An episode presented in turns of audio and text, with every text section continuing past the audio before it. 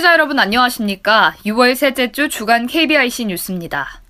장애인 활동 보조인 등 사회 서비스 노동자들로 구성된 사회 서비스 제도 개선을 위한 공동 행동이 일자리 추경 예산의 최저임금 지급이 반영될 수 있도록 지난 12일 국회 앞에서 릴레이 1인 시위를 시작했습니다.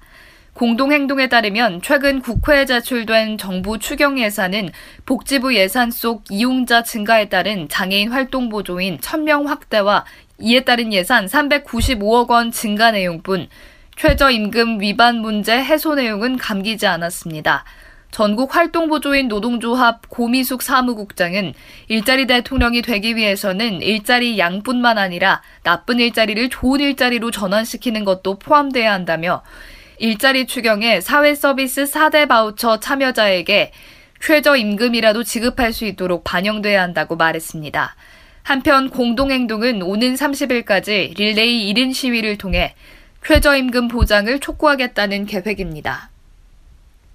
장애 등록을 할 수 있는 외국인의 대상에 난민 인정자와 배우자, 미성년자를 추가하는 내용의 법안이 발의됐습니다.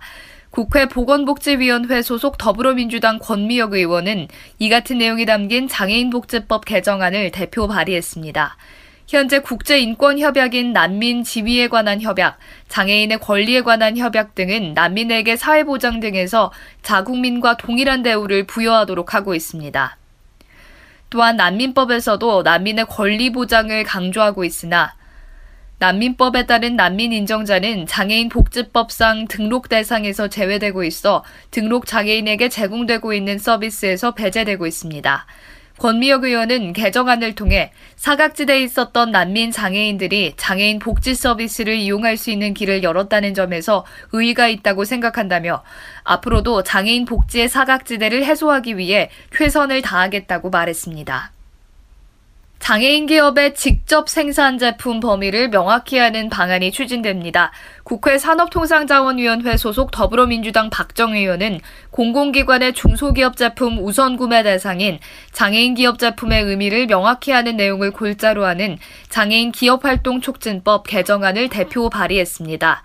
현행 중소기업 제품 구매 촉진 및 판로 지원에 관한 법률은 제품은 물품, 용역 및 공사를 포함해 규정하고 있지만 장애인 기업 활동 촉진법에서는 장애인 기업이 직접 생산하고 제공하는 제품으로만 규정하고 있어 장애인 기업은 공공기관에 직접 생산한 제품만을 제공할 수 있는 실정입니다. 개정안은 제품의 물품, 용역 및 공사를 포함하도록 명시해 혼란을 줄이도록 했습니다.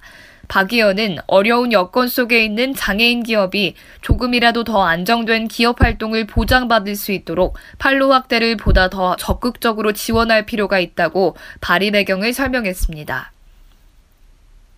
중앙장애인 권익공호기관이 지난 14일 더불어민주당 김상희 의원실과 함께 국회의원 회관에서 장애인 권익공호기관의 성공적 정착과 발전 방향 모색 토론회를 열고 의견을 청취했습니다.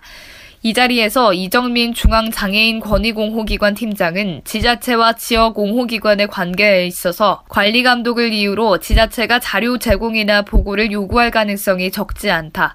때로는 지역 옹호기관이 행정기관에 제공한 서류를 관련 기관이나 학대 행위자에게 제공하는 경우도 있을 것이라며 기관의 업무 수행에 있어서 독립성을 확보할 수 있도록 법령에 자세한 규정을 두는 방안이 필요하다고 제안했습니다. 토론자들은 복지 서비스를 제공하는 기관으로부터의 독립성을 확보할 수 있을지도 미지수라고 지적했습니다. 김성현 장애인 차별금지 추진연대 사무국장은 수탁 법인들을 결정할 때 장애인 인권 침해가 발생할 우려가 있는 사회복지시설을 운영하거나 권리 옹호 활동이 없는 경우를 검토해서 위탁 사업자를 정해야 할 것이라고 제안했습니다. 외에도 허주연 전남 장애인 인권센터장은 연간 2억 2천만 원에 불과한 지역 장애인 권리 옹호 기관의 예산을 두고 지금 예산으로는 5명의 인력만을 채용할 수 있는데 복지부 연구 결과로 나온 인력에 턱없이 부족하다며 복지부는 기획재정부가 결정해주는 예산에 사업에 맞추라 할 게 아니라 필요한 인력에 대한 예산 추계를 가지고 기획재정부를 설득해야 할 것이라고 지적했습니다. 서울시는 지난 13일 기아자동차, 그린라이트와 시 거주장애인 여행 지원 사업을 위한 공동협력 업무 협약을 체결했습니다. 이번 협약을 통해 기아자동차는 여행용 특장 차량 및 재반 사업비를 제공하고 그린라이트는 사업을 운영하며 시는 보유 매체를 통한 초록여행 홍보를 진행합니다. 또한 보유하고 있는 시 장애인 관광 정보 공유를 통해 장애인 여행 지원 사업 개선은 물론 향후 장애인 관광 활성화를 위한 추가적인 협력 사업을 발굴합니다. 서울시 관계자는 2015년에는 여행용 특장 차량 5대로 운영됐던 사업이 올해부터는 7대로 확대됐다며 복지관 및 찾아가는 동주민센터를 통한 적극적인 홍보로 더 많은 장애인들에게 여행 기회를 제공할 것이라고 말했습니다. 한편 초록 여행을 통한 여행은 시 거주 등록 장애인이라면 누구나 이용할 수 있으며 공식 사이트에서 회원 가입 후 신청이 가능합니다. 상명대 영상미디어연구소가 지난 11일 상명대 예술디자인센터에서 마음으로 보는 세상과 함께 2017 마음으로 보는 세상 출범식을 개최했다고 밝혔습니다. 마음으로 보는 세상은 올해로 11회째 진행되는 행사로 기존 참여 시각장애인 작가 중 5명을 선발해 종로구를 주제로 11월까지 촬영을 진행하고 이후 전시회를 가질 계획입니다. 특히 상명대 사진영상 콘텐츠학과 학생 10명은 자원봉사자로 참여해 시각장애 작가들의 활동 보조 및 촬영 보조 역할을 담당하는 멘토로서 함께하게 됩니다. 언어장애인과 비장애인의 소통을 돕는 한국정보화진흥원 107 손말이음센터 통신중개 노동자들이 노동조합을 결성하고 원청 직접 고용 투쟁에 나섰습니다. KT 새노조 손말이음센터 집회는 통신중개 노동자들이 정당한 권리를 찾기 위해 지난 11일 노조를 설립했다며 고용 안정과 노동 환경 개선을 위해 활동할 것이라고 밝혔습니다. 손말 이음센터는 정부와 진흥원이 운영하는데 센터에서 일하는 노동자들은 KT 계열사인 KTCS 소속이며 정부와 진흥원과 KTCS는 2009년부터 1년 단위로 용역 계약을 체결하고 있는 것이 본노조의 설립 배경이 됐습니다. 손말 이음센터 노조는 정부와 진흥원에 직접 고용을 요구할 방침이며 성범죄 방지 대책과 임금 인상, 업무 강도 완화의 인력 충원도 촉구할 계획입니다. 또 공공 서비스를 확대하기 위해 시민단체 및 장애인단체와도 연대를 추진할 예정입니다. 황소라지 회장은 정부와 진흥원은 사업 초반 한시적으로 통신 중개 노동자들을 직접 고용했다가 2007년부터 외주업체와 용역 계약을 체결했다며 센터 노동자들은 필수적인 공공 서비스를 제공하는데도 외주업체에 속해 있다는 이유로 최저임금 수준의 급여와 열악한 노동 환경에 처해 있다고 말했습니다. 대전지방법원 제12형사부는 자폐성 장애가 있는 동생을 살해한 혐의로 기소된 지적장애인 20살 A씨에게 징역 5년을 선고하고 치료 감호 처분을 명했습니다. 지적장애 3급 장애인인 A씨는 지난해 11월 22일 오후 집에서 자폐성 장애 1급인 장애인인 동생을 흉기로 수차례 찔러 살해한 혐의로 기소됐습니다. A씨는 자신과 동생이 가진 장애 때문에 어머니가 괴로워한다는 사실에 비관해 자신과 동생이 죽으면 어머니가 편해질 수 있다는 것이라는 마음에 이런 짓을 한 것으로 조사됐습니다. A씨는 범행 후 스스로 목숨을 끊으려 시도하기도 했습니다. 재판부는 죄책이 무거워 엄중한 처벌이 불가피하다면서도 범행 동기에 비춰 참작할 바가 있고 피고인의 어머니가 선처를 탄원하는 점 등을 고려했다고 양형 이유를 설명했습니다. 이상으로 6월 셋째 주 주간 KBIC 뉴스를 마칩니다. 지금까지 진행의 유정진이었습니다. 고맙습니다.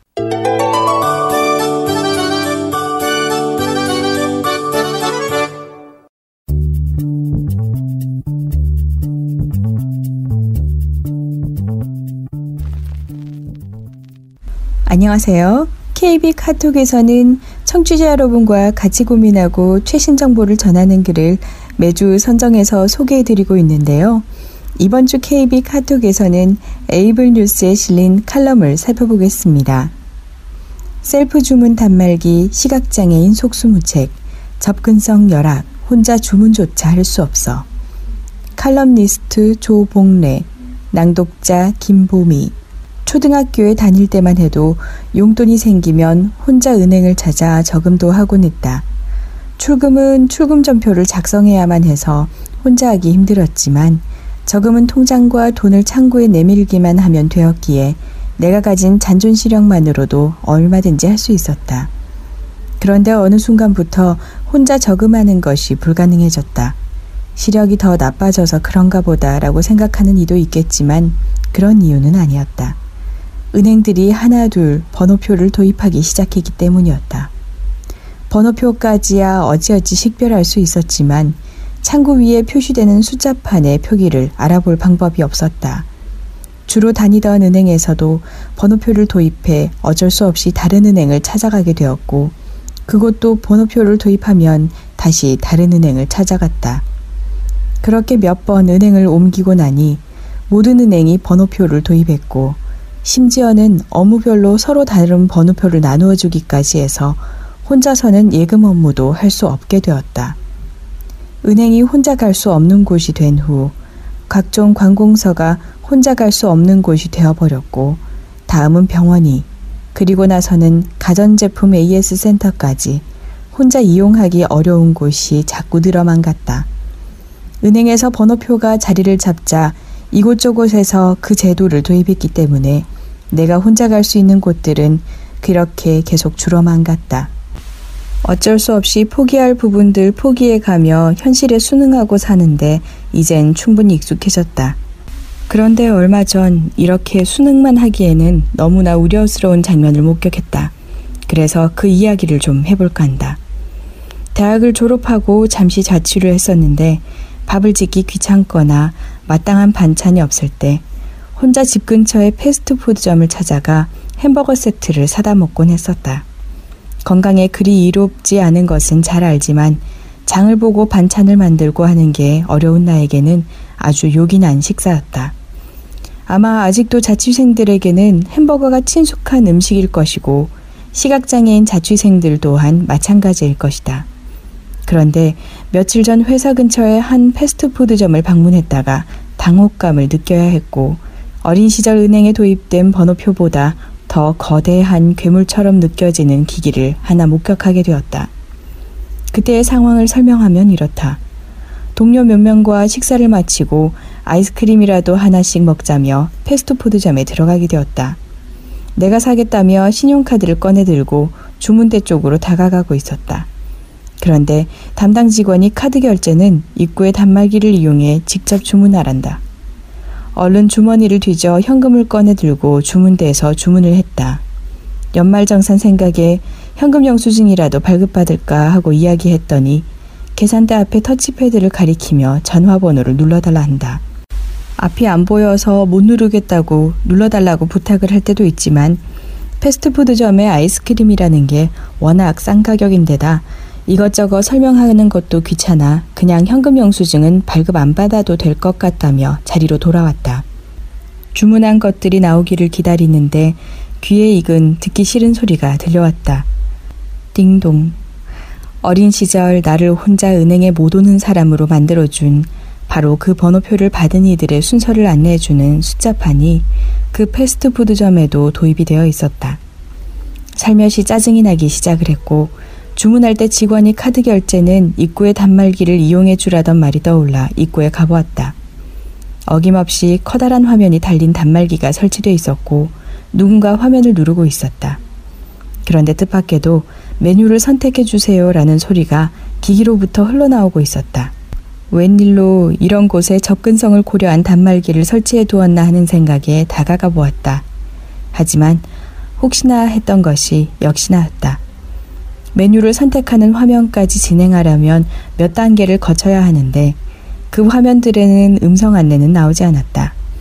그리고 메뉴를 선택하는 화면에서도 어김없이 손이 닿는 부분의 정보들에 대해서는 전혀 안내되지 않았다. 시각장애인이 터치 화면을 이용하려면 자신이 접촉 중인 부분에 대한 정보를 안내해 준 후 별도의 동작 등을 통해 해당 컨트롤을 선택할 수 있도록 해주어야 하는데 이런 기능은 전혀 없었다. 단지 눈으로 화면을 보는 사람들을 위한 약간의 음성 안내만이 제공되고 있었던 것이다. 아마도 매장 운영에 필요한 인건비를 줄이고 혼잡 등을 피해보자는 뜻에서 이러한 기기들이 도입되었을 것이다. 기기 사용에 익숙한 비장애인들에게는 새롭고 편리한 기기로 느껴질 수도 있다. 하지만 시각장애인이나 기기 조작 등에 상대적으로 미숙한 노령층 인구들에게는 전혀 다른 의미일 수 있다. 햄버거 하나 사 먹기도 이루 말할 수 없이 불편하게 만드는 괴물처럼 느껴질 수 있을 것이다. 더욱이 현금을 지불하는 사람은 매장의 직원이 주문을 받아주고 현금이 아닌 카드를 사용하는 사람은 주문조차 혼자 알아서 기계에다 하라는 식인가 하고 생각할 수도 있다. 이도 아니면 시각장애인은 햄버거를 사 먹고 싶으면 현금을 들고 오라는 것인가 할 수도 있다. 편리하고 발전된 기술이 은행부터 관공서에 고객센터까지 이용 못하게 하더니 이제는 햄버거조차 사먹지 못하게 만드나 하는 생각에 가슴이 답답해진다. 문제는 이러한 방식이 자리를 잡고 성공적이라는 평을 받게 되면 패스트푸드점에서만 머무는 것이 아니라 이런저런 업종들로 확산되게 될 것이라는 것이다. 결국 또 많은 곳들이 시각장애인 혼자서는 이용이 불가능한 곳이 될 것이라는 점이다. 지금은 못한다고 해서 당장 먹고 사는데 큰 지장이 생기는 것은 아니지만 음식은 사먹지 못하면 살아가는데 큰 어려움을 준다. 기술 발전은 분명 인간의 삶을 편리하고 윤택하게 만들어주기 위해 이루어지는 것인데 이게 누군가에게는 자꾸만 더 불편함을 가져다 주고 소외감을 느끼게 해서는 안 된다고 생각한다. 아무리 노력을 해도 불가능한 것이라면 어쩔 수 없겠지만 조금만 생각하고 이미 개발된 기술들을 적절히 조합하는 것만으로도 이런 문제들은 충분히 해결할 수 있다. 접근성을 고려해 약간의 보조공학 기술만 도입해도 시각장애인 혼자서도 이런 단말기 이용을 할 수 있을 것이다. 한때 장애인 고용에 앞장서겠다며 패스트푸드점들이 장애인을 다수 고용하던 적이 있었다. 그랬던 패스트푸드점들이 이제는 장애인이 혼자서 주문조차 할 수 없는 시스템을 만들어가고 있다는 것이 안타깝다. 장애인 고용에 앞장섰던 것처럼 장애인 입장에서 좀 더 생각하고 기본적인 편의 제공에도 앞장서 주었으면 한다. 고맙습니다.